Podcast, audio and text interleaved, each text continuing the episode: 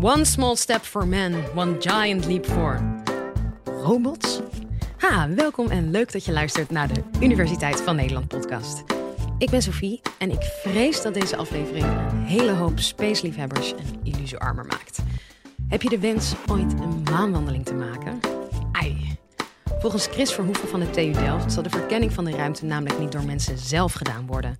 Hij legt uit hoe robotintelligentie werkt en waarom robots juist zo geschikt zijn voor deze nobele taak. Enjoy! Live vanuit Club Air is dit de Universiteit van Nederland. Ja, dat is een hele leuke vraag. Uh, waarom kun je beter een robot uh, naar de maan sturen dan een, dan een mens? Uh, en dan ga ik jullie uitleggen waarom ik dat vind. Behalve natuurlijk voor toerisme. De maan is een, leuke toeristische attractie. En als je als toerist erheen wil, dan hou ik je niet tegen. Als je op vakantie gaat, stuur je ook niet je hond weg en ga je zelf in een kennel zitten wachten op de selfies. Dus, maar daar ga ik het niet over hebben. Ik ga het hebben over de maan als, als een plek waar je wetenschap kan bedrijven. En ook misschien waar je spulletjes kan vinden die op aarde schaars zijn. Nou, als je dat wil gaan doen, dan moet je de maan natuurlijk beter leren kennen. En dan moet je een verkenner uh, moet je sturen. En uh, wij als mensen hebben de neiging om dan als verkenner uh, honden te sturen. Dus als er iets is ingestort of als ergens hulp verleend moet worden, dan gebeurt dat met een, met een hond. En het fijne van een hond is, een hond is, is heel dapper, heel trouw, heel loyaal. En een hond begrijpt over het algemeen wel wat je wil. En kan dat dan zelfstandig uitvoeren. En dat vindt hij nog leuk ook, om jou een uh, plezier, te, plezier te doen. Dus belangrijk bij een hond is dat een hond snapt wat je wil doen. Je geeft hem een commando en daarna doet hij het zelf. Het is dus ook niet verwonderlijk dat uh, het eerste dier dat in de baan op de aarde kwam, dat het een hond was, uh, Laika. Het is niet het eerste dier in de ruimte. Het eerste dier in de ruimte waren fruitvliegjes in 1947. Uh, op, een, op de kop van een V2 zijn er 109 kilometer gevlogen. Dat hebben ze overleefd. Dus insecten zijn eigenlijk de eerste astronauten. En u begrijpt, dat vind ik wel, vind ik wel aardig, want ik hou van insecten.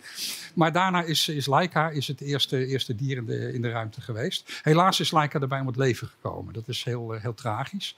Tweede beestje in de ruimte, dat is een aapje geweest, Gordo. Uh, een Amerikaans aapje, ook om het leven gekomen. Dus, uh, maar daarna ging het, ging het toch goed. En een van de, van de aapjes waarmee het goed ging, dat was uh, Miss Baker. Zij heeft het overleefd en is, is leuk oud geworden. en in, daarna zijn in 1961 zijn er drie primaten de ruimte ingegaan, zoals dat heet. Eerst Ham, een Amerikaanse chimpansee. Daarna Yuri Gagarin. En daarna Enos, weer een Amerikaanse chimpansee. Dus je ziet, eh, als het over primaten gaat, dan was Yuri Gagarin ook niet de eerste in de, in de ruimte. Dus eigenlijk zijn heel veel dieren zijn ons uh, voorgegaan. En daar zijn er ook heel veel als, uh, als held, gestorven. Maar ja, daarna natuurlijk naar de maan toe. En op de maan rondsnuffelen en rondkijken. Dat is ook gebeurd, maar niet door een hond, maar door de Lunakhod. Dat is een, een uh, Russische maanrobot die eigenlijk verbazingwekkend lang op de maan heeft uh, gewerkt. Er werd gezegd van, nou ja, gaat misschien één maandag mee. Maar bijna een jaar heeft hij op de maan rondgeschaald. Helaas was het, was het geen hond. Dus niet autonoom, geen commando geven en zelf uitzoeken. Hij werd op afstand bestuurd. Dus er zat iemand op aarde, zat te kijken wat er, wat er gebeurde. En moest elke keer de Lunagod ergens naartoe laten gaan. En dat ging dus heel erg langzaam. En dat is heel erg vervelend. Uh, en dat willen we anders doen. Dus we willen zeg maar echte robots uh, willen we naar de maan sturen. En met echte robots bedoel ik robots waarvan als iemand uh, met een tijdmachine van 100 jaar verderop naar ons toe zou komen, nu zou zeggen van oh, dit zijn robots, zulke soort robots. En als je daarnaar kijkt, dan zou ik willen zeggen, robots zijn eigenlijk een volgende stap in evolutie. Noem het evolutie 4.0 als je naar de evolutie kijkt op dit moment, dan is er nu iets heel bijzonders aan de hand. U maakt iets heel bijzonders mee. Evolutie is gaan nadenken. En door dat nadenken ontstaan er nieuwe dieren. En die dieren zijn elektrische dieren. Dus robots zijn gewoon dieren. Gewoon de volgende stap in evolutie. En het uh, leuke is dat die elektrische dieren natuurlijk allemaal bijzondere eigenschappen hebben. Zoals bijvoorbeeld, ze eten zonlicht. En, uh, en uh, ze hebben geen, geen zuurstof nodig. Dus die kunnen naar allerlei plaatsen toe waar wij niet, niet heen kunnen. Nou ja, en als je dan kijkt van ja, wat voor soort dieren gaan er dan eerst komen? Wat, wat, gaat er komen? Ja, dan zullen, dan, dat, dat de insecten zijn. En die robots, zoals ik al zei, ze eten, ze eten zonlicht en, en ze hebben geen zuurstof nodig. Maar voor de rest zijn ze ook biologisch wel gelijkend op mensen. En wat we daar dan in gaan zien, is dat die robot, net als gewone dieren, een zenuwstelsel heeft. Dan zie je bijvoorbeeld bij de pootjes zie je printplaatjes zitten. En dat betekent dat elke poot zelfstandig is. Dus de poot voelt wat er aan de hand is. Als hij te warm wordt, dan doet hij er zelf wat aan. En als hij vast zit, doet hij er wat zelf, zelf wat aan. Is hetzelfde als je zeg maar, je hand op de hete kachel legt. Dan wordt je hand al teruggetrokken voor je hersenen het weten. Nou, dat is hier ook het geval. Eerst hadden we dat niet. Hadden we één centrale computer die alles regelde. En als er dan iets fout ging met de software, dan lag de robot te stuiteren met uh, draaiende pootjes en zo. Dat noemden we dan een epileptische aanval. En dan is hij gewoon gevaarlijk. Want, dan, uh, want hij is behoorlijk, behoorlijk sterk. En een bioloog zei, ons, zei tegen ons: Ja, maar zo moet je dat ook helemaal niet doen. Kijk naar de dierenwereld. En we hebben hier een dier. Hij heeft een zenuwstelsel nodig. Met echt losse, losse entiteitjes. Dus wat hier gebeurt, is als een poot iets, uh, iets, uh, iets heeft wat aan de hand is, gaat er een signaaltje naar boven van: Ik heb ingegrepen. Dus dat heeft de poot al gedaan. Dus dat is een zeg maar need-to-know signaal. Noem het pijn of ik ben moe. En daarna krijg je want to know, dat de hersenen gaan vragen wat is er dan aan de hand. En als dan bijvoorbeeld alle pootjes zeggen dat ze warm zijn, dan gaat de robot, uh, gaat de robot rusten. En dan krijg je een hele stabiele robot uh, van. En je kan je afvragen, waarom heeft hij nou pootjes en geen wielen?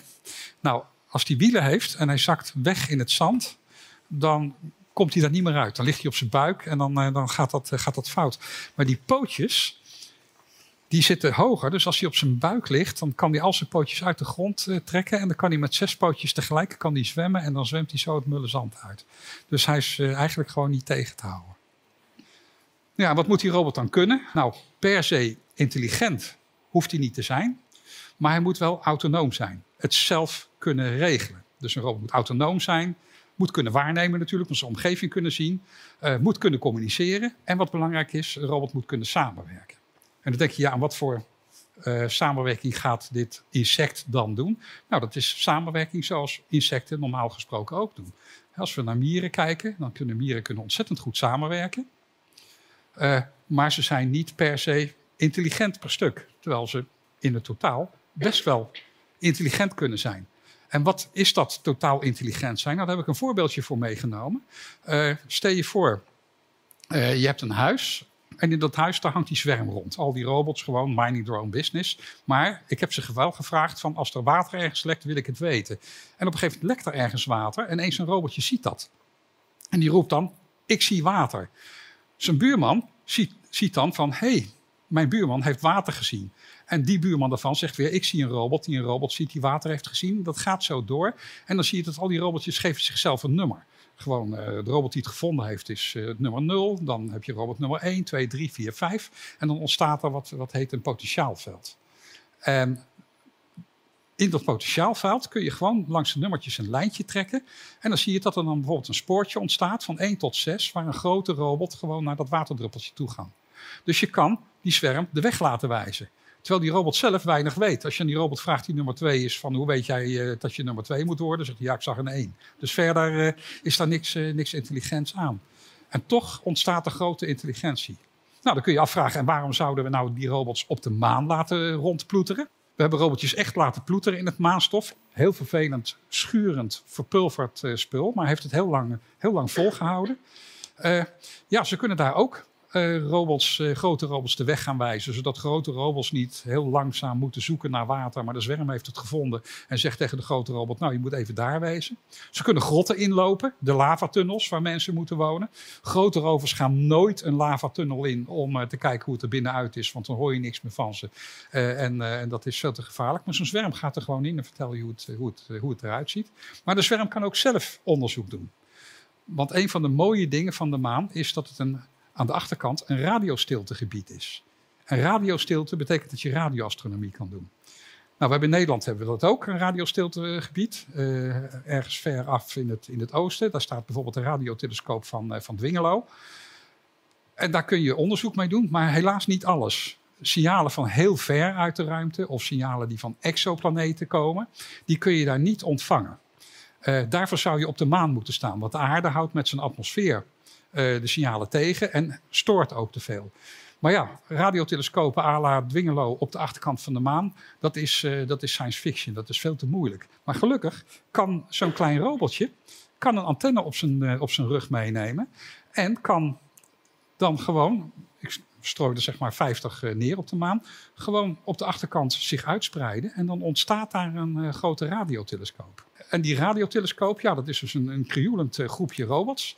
Signalen komen uit de verre ruimte. En die robotjes kunnen door met elkaar te praten best wel slim rekenen. Dus samen kunnen ze best wel een grote computer vormen met hun, met hun verbindingen. Kunnen ze het plaatje maken van wat er vlak na de Big Bang gebeurde. Maar ook signalen van exoplaneten zien. En waarom vind ik dat zo belangrijk? Een exoplaneet of een planeet die een magneetveld heeft en die straling van de ster krijgt, beschermt zichzelf en dat is te zien als noorderlicht, maar ook als radiostraling. Dus de aarde is een grote radiozender, Jupiter is een grote radiozender. En als een exoplaneet geen radiozender is, dan wordt die planeet gesteriliseerd door de ster die erbij zit. Dus dan kan die aan alle voorwaarden voldoen, maar dan is er geen leven. En van geen enkele exoplaneet op dit moment is radiostraling waargenomen. Dus we willen dat heel graag weten, anders weten we niet of daar, of daar leven is. Maar dan kun je natuurlijk afvragen, ja, radiostiltegebied, nou ontvang je daar je signalen, maar hoe komen die signalen dan op aarde? Nou, dat gebeurt door weer een andere zwerm die in een baan om de maan is. Om de maan vliegt ook een zwerm met nanosatellietjes. En je ziet, die pakken elke keer de informatie op van de zwerm die op de maan rondloopt. En dat kan met radiosignalen, maar ook met laser bijvoorbeeld. En die dumpen het aan de andere kant naar de, naar de aarde. Dus kun je natuurlijk vragen van ja, kan die, eh, die eh, satellietzwerm dan niet die signalen oppikken? Ja, dat kan ook. En dat noemen wij OLFAR, de Orbiting Low Frequency Array. Ook een radiotelescoop. Die willen we eerder gaan bouwen misschien nog. Maar die satellieten bewegen te veel van, eh, ten opzichte van elkaar om de meest nauwkeurige signalen te maken. En dat moeten die, eh, die robotjes eh, doen die op de maan rondlopen. En zo krijg je daar een heel ecosysteempje met elektrische insecten die prachtig werk doen. Maar er is zelfs meer te zien aan dit ecosysteempje. Want ik vertelde al, ze zijn, ze zijn aan elkaar gekoppeld. Dus ze kunnen heel sterk rekenen. En daar gebeurt iets heel bijzonders. Want ik heb wel ergens gelezen dat mieren en mensen hebben evenveel neuronen op aarde. Alleen de mieren die clusteren hun neuronen in veel kleinere groepjes. In hersenen van zeg 250.000 neuronen.